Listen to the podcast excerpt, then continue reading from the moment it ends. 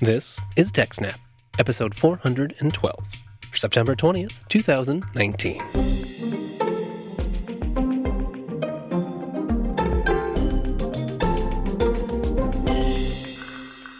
Hello and welcome to TechSnap, Jupiter Broadcasting Systems, Network, and Administration podcast. My name is Wes, and I'm pleased to be joined once again by Jim. What's up, Wes? Well, Jim, we've got a great show today. Why don't we start it off with a little gadget you've been telling me about? SureFi. Yeah, this whole SureFi thing is, is pretty cool. I I got this weird email, unsolicited email from a guy at a PR firm, and he was saying that he had this device that would transmit over 50 miles or you know one mile of heavy obstructions and you know he wanted me to uh, this is a direct quote here take the wi-fi challenge pretty much pegged my wtf meter when you peg the WTF meter, I, got to find out what you're on about. So, you know, I, I told the guy I'm cautiously interested, and uh, he got me in touch with the uh, the company's president and founder, who seemed about as flummoxed as I was. And he's like, "Yeah, we don't say Wi-Fi channel. This this isn't a replacement for consumer Wi-Fi. It's low bandwidth, 900 megahertz. It's you know for use with industrial controllers." Uh, you know, they just need to do a little telemetry and, and control stuff. That's different. It is different. And, you know, we got at this like the worst possible way because I'm asking, like, you know, what's the interface on this? Like, how do I hook it up to my laptop? You know, yada, yada, yada. And, and what it actually boils down to is they have this little test device they'll send you so you can play with it and see if it'll, you know, work in your environment. And uh, it's just a couple of, you know, like little handheld boxes with a button and some LEDs on it. And when you press the button on either one of them, it will communicate with the other one and they will both light up with, you know, from zero to six LEDs to tell you, you know, what signal strength they're seeing. As, as long as you got one or more LEDs, you're good to go. Okay, it's it's not a Wi-Fi replacement, uh, obviously. Um, turns out the actual bandwidth is you know usually about 300 bits per second. Say that again. 300 bits? Three, yeah, yeah, 300 bits per second. Uh, 300 baud, like my old external modem in 1986. Um, which which was not you know high end gear even then. You know, even back then, 2400 baud was uh, what you wanted to have. But uh, you, you don't want to browse the internet over this thing. Obviously, it would take you, Right. you know, a, about an hour and a half to download the front page of Ars Technica without any of the graphics in it. But it might work just great for, yeah, as you say, like monitoring or just trying to control some piece of equipment. Yeah, if you do the math, 300 bits per second is about the equivalent of a 225 word per minute typist. So you can definitely get some data moved. I'd say. Yeah, as long as you're just looking for the data, bare bones, you know, you're not trying to sling JPEGs, let alone video or anything like that. But if you want to be like, hey, you know, what's the reading on these meters? And I want you to open relay number three, works great for that. How'd they do? How'd they perform? And how did you actually go about testing them? So they actually did fantastic. Um, yeah, I broke open the kit and uh, checked the batteries and turned these things on. And um, the first thing that the PR guy had suggested to me, you know, when he's giving me this wild pitch that confused his client as much as it did me, he's saying, you know, you can put one of these things in the microwave and close the door, and uh, they'll communicate with it just fine. I'm like, all right, well, yeah, it's absolutely let's give that a shot because you know, that's the closest thing to a Faraday cage most people have got in their house.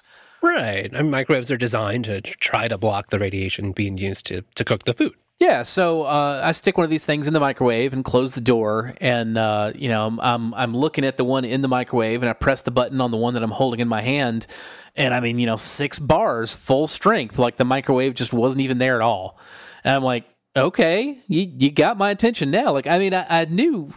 I figured to expect, okay, it's definitely going to communicate, you know, through the microwave, but I was not expecting just full strength, you know, like there's nothing at all in the way.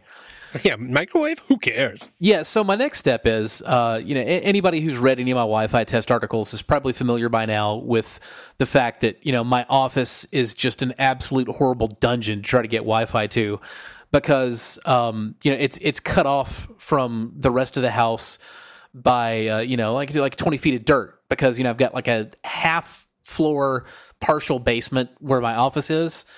And you know that that is featured in like all of my Wi-Fi testing because you know it's one of your challenges. Like you know, can can you get around that? And the answer is, if it's a single router, no, you can't. But you know, if it's mesh, then you you need to be able to manage that one way or the other. I like that. It's like a real world test case because it's it is your real home. Exactly. So, you know, with Wi-Fi mesh, you know, you can get around it a couple of ways. You the simplest way is, you know, as long as you just got two devices and you can put one in, you know, the the router closet where the internet comes in and one in, you know, like the the living room dining room area which is actually directly above you know the bottom floor you say okay well you know we can relay to the uh, satellite that's above the bottom floor and get a pretty decent wi-fi signal through the floor um, the other option, you know, if you've got a, a kit with three or more units, um, if they'll do a good tree topology, uh, you know, not not just uh, star topology, then in theory you can relay from the router to one on the top floor and then down through the floor to an actual node on the bottom floor. And assuming you've got a kit that works well in a tree topology, which most of them don't, that's that's going to be it's typically your best configuration. It'll give you the lowest it'll give you the lowest latency even if it doesn't give you the highest possible throughput, that's usually what you're shooting for. But my next step with the SureFi was to go downstairs, and uh, I, I put one in the office, and I ran back upstairs and up to the router closet, and I pressed the button, and again, it's just like six bars. It is unimpressed with my difficult house to cover. so I'm like, okay, okay, okay. Now, now we're going to take this thing seriously. And I go back downstairs. So my office is yeah, it's it's where we're casting. It's where I'm casting this pod from right now and uh, I've got a have uh, got a, a, nice Logitech webcam that's mounted on my monitor. But you know, this thing, it's not like an eyeball cam, right? It's like clipped to the top of the monitor. It doesn't, you can't really like pan or, or zoom it. It's just facing at face level. So I'm like, all right, I, I know my plan. I want to get one of these things in the field of the webcam. I'm going to set set up, uh, you know, a video meeting in Google Hangouts with like my Ars Technica address connected and my personal address connected, so that you know I can see this thing elsewhere and make sure that both boxes light up the same. Right? Oh yeah, you got like your little uh, nanny cam going, but uh, on your test equipment. Yeah, yeah. So I, I, end up just taking like a little cloth uh, glasses bag, you know, like you put uh, you know sunglasses in or something, and I shove one of these things in that, and then I actually hang the drawstring this thing off of the big studio mic that I'm using to to podcast right now. I'll pretend I didn't hear that. Yeah, yeah, that that gets it visible for the camera. So like now I'm set up, and I, I do a quick you know test press and yeah, these, you know, the LEDs are super bright. I can see them through the bag just fine. So I'm like, all right, sweet. I go get in the car and um, I drive about a half a mile away out to the main highway. And now, again, you know, the, the one end of this thing, it's down in the basement, right? And my house is about like a, a, third of the way down a pretty big hill. And to get out to the main highway, you have to go over the crest of the hill and back down again. So, like, I've passed the crest of this hill and so I'm going through like the hill and down to the basement of my house, half a mile away. Uh, you know, houses, all kinds of buildings, you know, whatever in the way. And I hit the button and I got three bars, man. Oh, it's solid. So yeah, yeah. My next, and you know, I, I drove around more, and uh, you know, I got out of range of it, and you know, I'm I'm watching like in my phone where I've got you know my my little Google uh you know meeting going, so I can watch and see. You're checking up on it back at the office. yeah, because I'm paranoid. I'm like, I you know, I don't want to get like tricked by something like you know they've got it rigged up. Right. If it's just yours is lighting up, but the other one isn't. Yeah, and and so no, I mean they they're clearly communicating because they always agree in real time. They light up the same number of things, and I I get you know out of range, which is not much farther away than that half mile, you know, with all that dirt in the way too. Sure. Um, and once once I get the rest of the way out of range, get a little bit more hill in between, you know, I it, it does not light up at all. It's like you know, no, I, I can't contact the other one. But so at this point, like I'm like, all right, this is pretty cool. Also, by the way, that's a that's a pretty cute image. I'm just imagining you driving around madly pushing the button on this thing, checking back in at home. Right, look looking down at my phone, like sitting on the passenger seat, just glancing down, like making sure that the lights match. Yeah, yeah. So anyway, I'm like, okay, so that's really cool, but I want to I want to check it out and like you know a little bit more open kind of train where I'm not you know literally like punching through a freaking hill. And my mom's house is uh, about 35 miles away in a really rural area and uh, it's just I mean it's it's nothing but you know a, like a mile or so of woods all the way around the house, right? Sounds lovely, by the way. Oh, it is, man. It's awesome. I head out there and I put one of these things uh, in the living room of her house, and I drive around the back roads to uh, this this little church that is just under a mile away as the crow flies. And it's going through i mean it's it's heavy wooded terrain the whole way almost a mile from this church to the house. And again this thing at the house like i mean it's not like out in the yard it's not sitting on the roof it's in the freaking house right? Um, it's probably going through their metal storage shed with a tractor in it as well you know from the general angle that i'm at. And yeah i, I get two bars there um, almost a mile away, you know, through through heavy terrain. I, yeah, it's you know, it's impressive. Obviously, you have to have the right use case for it, but it takes a, a good amount of you know science and, and, and physics at play here, and then a lot of engineering to make something that's going to be that robust in the real world. Yeah, so the way these things work is it's uh, if you've ever I don't know if any of you folks out there are military technology buffs, you've probably at least heard something about you know RF chirp technology. Um, basically, it's a widespread spectrum, and these things will try to um, they'll they'll try to route around you know any kind of jamming. They'll find a frequency in their overall range that works and they don't only use one frequency. Like it hops around. It's very very difficult to jam and it's not it's not high bandwidth. You know here we're only talking about like 300 bits per second. But also you know we're talking about 900 megahertz that will go through you know 100 feet of dirt. So i tested this thing you know at this one client where i'd had that you know long running war and uh, f- so for there, they've got a mechanical room downstairs, it's about 20 feet underground in a main building. And then over in another building where the uh, HVAC unit itself is, the HVAC unit is about eight feet underground. And I measured the distance between the two with Google Maps and came out with 100, with it's about 104 feet in between the two locations through packed earth. And uh, two bars, 104 feet, packed dirt, two bars. Right. I mean, think about that. There's a lot of applications if you've got a non ideal workspace situation where you just need signal, you don't have a whole lot of money to spend on retrofitting or, or digging through a whole bunch of dirt to get a connection through, across. Or, just, I mean, you know, even then eventually, I mean, right now it's probably too expensive for that, but eventually in the consumer space, you know, imagine like all of this, you know, low bandwidth IoT garbage that's, you know, junking up your uh, your Wi-Fi right now and eating up all this airtime, you know, doing next to nothing. Instead, those things could just be, you know, chirping to each other and not messing up your Wi Fi at all. Well, that's certainly a world I hope we live in sometime soon. All right, Wes. So, as long as we're talking about wireless and RF, this and that and the other, uh, did you see that uh, the Wi Fi Alliance has opened up their Wi Fi 6 certification program?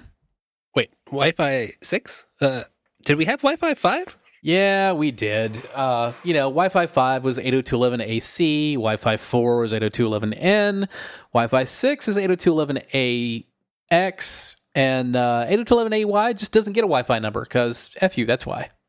Okay, so we've we've both got like some new tech here, a new a new protocol, and a new naming scheme to boot. Yeah, and everybody's just going to have to get used to it. Um, they really, really want everybody to say Wi-Fi 5 and Wi-Fi 6 now, and uh, that's going to be what's on all the boxes. And pretty soon, it's just going to be us engineer types that say things like 802.11ax. So anyway, where you know where we're actually at with this thing. If you remember when 802.11n came out in particular, you know, we had like a year of seeing 802.11n draft devices come out. Ah, I think I may have bought one of those back then. Yeah, exactly. And then, you know, about a year after that, you start seeing, you know, actual 802.11n certified. So that's where we're at with Wi Fi 6 right now. Um, a lot of people have released uh, routers and access points and what have you that were uh, Wi Fi 6 ish, but like technically those are all Wi Fi 6 draft.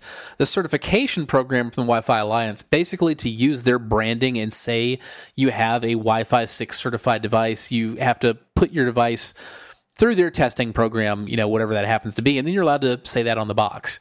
Now, I, I think the thing that's most worth noting about this is that since we're in that that stage of the deployment now, that means that consumers are, going to start and should start, you know, actually looking for Wi-Fi six capability on new devices they purchase.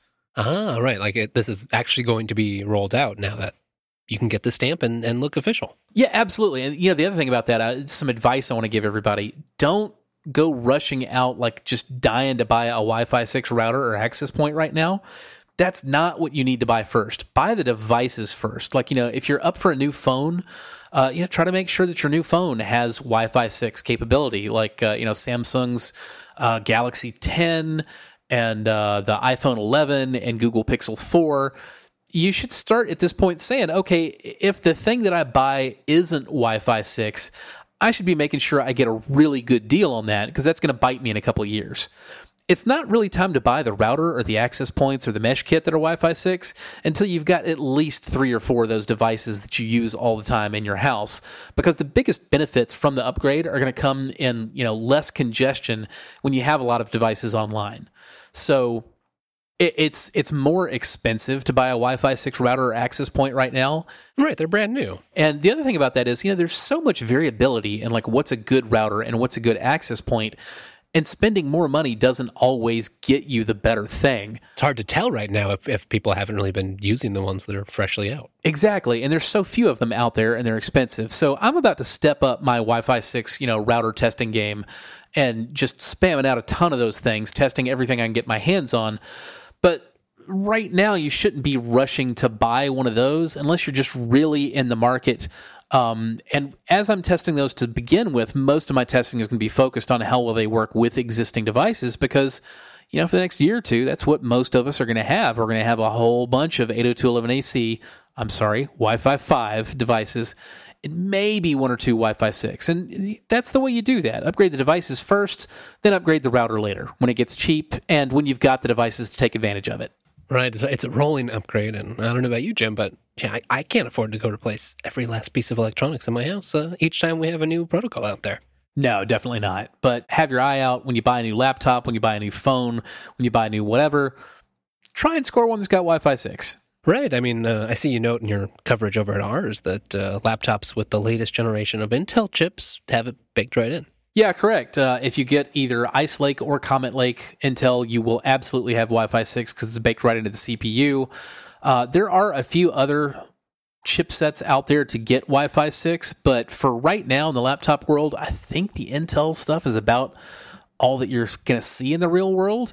Uh, it will be interesting to see whether that is baked into uh, you know AMD's next generation of mobile Ryzen's or not. We will just have to wait and see on that one. I think. With Wi Fi 6, we're also finally getting a security upgrade, right? Yep. Uh, WPA 3 is mandatory for Wi Fi 6. Uh, unfortunately, they watered down a lot of the WPA 3 requirements, um, but it is still definitely a significant upgrade over you know WPA 2. And uh, you, you will have to have that support built into your device, whether you're talking about a you know, phone or a laptop or the router itself with Wi Fi 6. So, eh, an upgrade's an upgrade, right? Yeah, and I mean, after I've just spent all that money replacing all of my gear, I don't want the neighbors to be stealing my super fast internet. Well, one of those fancy new devices is the yet to be released Pixel 4, and as usual, Jim, there have been a ton of leaks. Yeah, you know, I don't know if you can really call those leaks. Uh, I refuse to believe that Google is so incompetent that with literally every single flagship phone release, oops, we accidentally let somebody take it into a bar and just like leave it around for somebody to pick up. That, that's not a leak. That's that's that's PR. That's just their weird PR campaign. Yeah. On the one hand, I'm I'm kind of excited about the Pixel 4 because you know the cameras just keep getting better and better, and I was. I was already blown away by how good the camera was in my Pixel 2 XL, to be honest with you. Yeah, i have certainly been enjoying the camera on my Pixel 3. Right. And, uh, you know, I'm looking forward to the Wi Fi 6 support, and a faster processor is always nice. But, uh, you know, the one thing that. Like I look forward to the added capabilities of the new camera with the multiple lenses and the yada yada yada, but man, that thing is just uglier than a homemade sin. That little square excrescence that sticks out of the upper left corner of the back of the phone so far that, you know, in a non-text pic of the, uh, you know, Pixel 4 from the, uh, you know, quote, leaked, unquote unit that the Vietnamese YouTubers had, that, that camera bulge sticks out so far, that, that little black square, you can see it casting a shadow on the phone.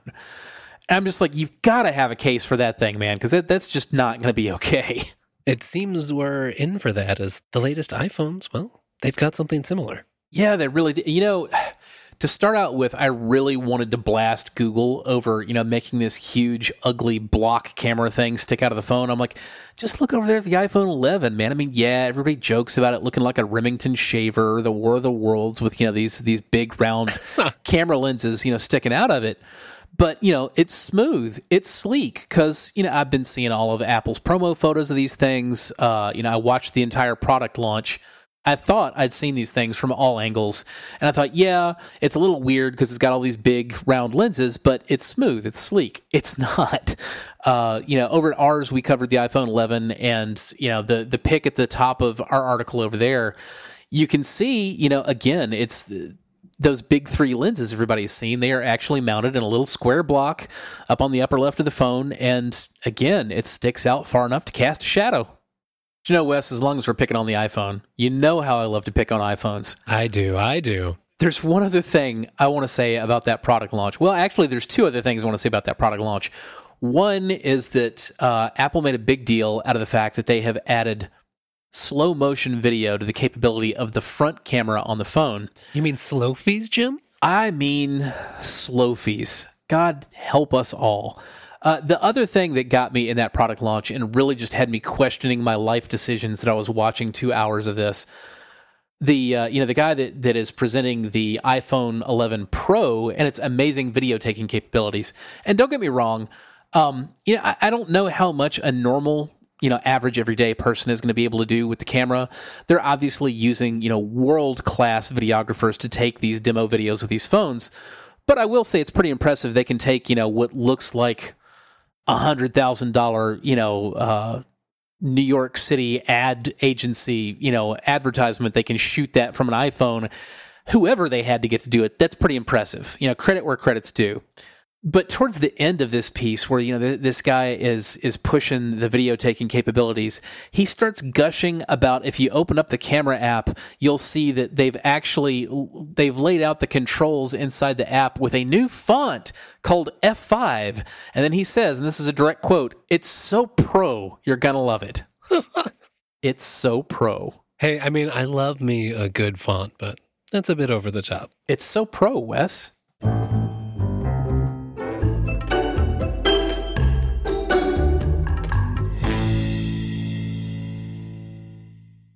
Well, speaking of Google devices there, Jim, you shared a bit of information with me about Chromebooks that, despite having recently talked about them over on Linux Unplugged, I was a bit surprised to learn. You got to be talking about the expiration date, Wes. Yeah, that's that's the one. Yeah, that one blew my mind too. Um, we had a little bit of Google news that I covered over at Ars, and uh, so the Google folks wanted to push out a notification that you were, you know, approaching the end of life of your device and it would no longer get security updates. They wanted you to get that notice a little bit quicker. So they pushed a code to the uh, the the dev and the canary builds of Chrome OS that would, in theory, give you like a six month notification rather than just telling you you're no longer getting security updates. It would let you know this is going to happen in six months. You should start planning. There was a bug in the code though, and what actually ended up happening is every single Chromebook that got that code notified its user six months from now you're going to stop getting updates. Uh, now, the good news was this was only in the dev and the canary build. People who've probably opted into to that sort of thing. Exactly. Uh, you know, if you know anything about Chrome OS builds, uh, it ranges from stable through beta through developer to canary. So, you know, we're talking about not even beta. We're talking about alpha code. The folks that got these messages were in the best possible position to deal with it. It did not reach the general population. But so the interesting thing to me reporting on this is wait a minute, Chromebooks have an expiration date. And uh, yep, Chromebooks have an expiration date. If you have a Chrome OS device, uh, six and a half years from the date that the motherboard that device is based on was was certified, um, it's going to stop getting security updates. And uh, the the pop up that comes up to warn you about this tells you, you know, you're, you're going to need to replace this device because it's received its last update. Yikes! Okay, and as, as you said there, but maybe not super noticeable, it's not when you bought the device. It's it's it's when that product line was launched. Correct, and uh, you know it's it's not even when the product line is launched. It's when that motherboard certified. Like once that motherboard got entered in, because you have to understand the way Google does the updates on the Chromebooks. It's not like a normal laptop uh, the the builds for Chrome for Chrome OS on Chromebooks and Chrome boxes and all these Chrome OS devices, it's more like a phone OS build. You know, uh, the drivers are very specifically tailored to that exact set of hardware, all customized for that thing. Yeah, you can't load. Uh, you can't load an update that was you. Well, you can't load a Chrome OS build that was intended for an Acer C720 onto you know like a Samsung uh, you know Chromebook Four. Um, they, they're they're completely separate. I would assume that's part of the reason why Google felt they needed to, you know, end updates for these things is because they're only expected to have like a phone-like life cycle and each one of them is really more of like a separate thing you have to deal with than you would see with, you know, a more mainstream operating system like Windows or uh, you know, or Linux. Now, what, what do you think about the argument that there's got to be some life cycle, right? At some point, the device's usability decreases. And from the Google side, well, it, costs money to provide security updates. And surely they can't do it forever. So there's got to be some end date, right? I think the answer there is the only reason that Google can't do it forever is because they've decided to, you know, make these crazy microscopically tailored, you know, builds for each hardware design.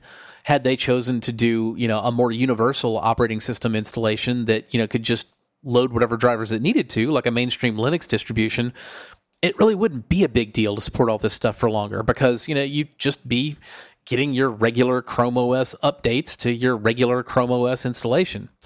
As a matter of fact, you can do exactly that. You just can't do it with Chrome OS if you don't know already, Chrome OS is actually a derivation of Chromium OS.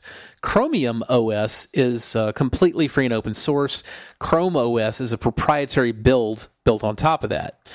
Now, there are some other providers of Chromium OS distributions. You can either install Chromium OS completely native, I've seen that done on, on laptops in the wild, there's also an outfit called Neverware that makes a Chromium OS distribution called CloudReady. And you can load CloudReady on your Chromebook that has, you know, passed its expiration date and it will work just fine and it will look and feel and work, you know, for the most part just like it did when it was a Chrome OS device. You also, of course, have the option of saying the heck with all this Chrome OS stuff completely and I'm just going to install Linux on it and use it as a Linux box and that works fine. Yeah, really, that seems like um, something to pay attention to if you know you're a consumer interested in that sort of thing, or maybe you're a sysadmin somewhere and you've got a fleet of Chromebooks. Important to think about just how long those might be useful. You know, most of us we're not buying expensive Chromebook hardware. Uh, you know, I've bought Acer C720s and uh, you know the the Samsung low end Chromebooks, 11 inch devices. They cost you know 200 bucks or slightly less, brand new. Uh, six and a half years out of an entire laptop you bought for 200 bucks new, that's really not a bad lifespan at all. And it's questionable how many more years you're going to get out of something that was a bottom of the barrel Celeron build, you know, from six and a half years ago. Right. So it's always been kind of pants on head crazy to me that Google is trying to convince people to invest in you know these Pixelbooks, these really expensive Chromebooks that have you know Intel Core processors and more RAM and a larger hard drive. I'm like, it, it's still freaking Chrome OS, man. It's just a browser in a box. What's the point in a 128 gig solid state drive when everything's getting saved on a Google Drive anyway? um, you know, why do I need the core CPU when honestly that bottom of the barrel Celeron, it works great for doing anything that you really can realistically do on a Chromebook in my experience because you're just running stuff in the browser. I already thought that was kind of nuts, but now you really want to look at this. Okay, so it's one thing to say that your $200 Celeron machine you know, is no longer going to be supported in six and a half years from when the motherboard was certified, which already may mean only in five years from when it was even available to buy, right? Yeah. You know, the, the Pixelbook has been out for a year now. It's still a thousand dollars at Best Buy. Now you're telling me I can't use my thousand dollar laptop in five or six years because you know we're just going to EOL it and you can't have any updates for it. I'm like, you got to be kidding me. Now that's that's a problem. Right. I mean, if you weren't already just going to use it to, to put Linux on, it's about, well, you'd be able to use it for at that. And that's, that's probably not what you wanted. And honestly, you know, if you're going to spend $1,000 on a Linux laptop, you, you can do better than there that. There are other options. there really right. are. There really are. Back in episode 403, you and I talked a bit about quantum key distribution. Sounds like there's a little bit of an update, or at least maybe? Kind of yeah, and kind of no. Uh, so, quantum key distribution is this really interesting technology where you have, uh, you know, basically dark fiber from point A to point B, and you you move just your key over this point to point fiber link, not the actual data. And the the thing that makes this secure, it makes it a good way to exchange static keys is that you're not transmitting it in you know the normal digital sense where it's like okay we send a pulse of light and then no light and then a pulse of light. And you put those pulses together to come up with your zeros and ones for binary and that's your data right? Right. Classical digital communication classical digital communications. But the st- you know your your kind of waterfall here is you go from analog and then you go to digital. Well the next step up is quantum. Now quantum key distribution you've still got that fiber link from point A to point B but your data isn't encoded in pulses of light. It's actually encoded in the spin of individual photons going down the cable. And what makes this special is that if you try to tap that cable in any way, anything that you do in you know the midst of the cable, you try to tap it, you try to put a Y on it, you try to interact, even if you bend the cable too far, you'll have changed the characteristics of that cable, the way that it interacts with the photons, and they won't have the right spin on them anymore when they get to the other end. Right. So not only do you not have the data as you know. Uh, Charlie in this whole, you know, classical Alice Bob Charlie. Alice and Bob want to communicate, and Charlie tries to get in the middle of it. Sneaky Charlie. Not only is Charlie unable to get any useful information out of tapping the middle of that cable because the spin of the photons isn't right yet at that part of the cable, it has to be, you know, it's not going to be right until the very end of it. He's also going to make it very obvious that he's tried to do something because now the spin's not going to be correct over on Bob's end either. And so everybody knows, okay, this is no longer trustworthy. We're not getting any data through it. We're not getting any data out of it. We need to figure out what went wrong and repair it. Right. You're leveraging quantum physics properties of the system to securely transmit that cryptographic information. Absolutely. I mean, in a way, you can think of the physical properties of that, you know, 50, 100 kilometer length of cable.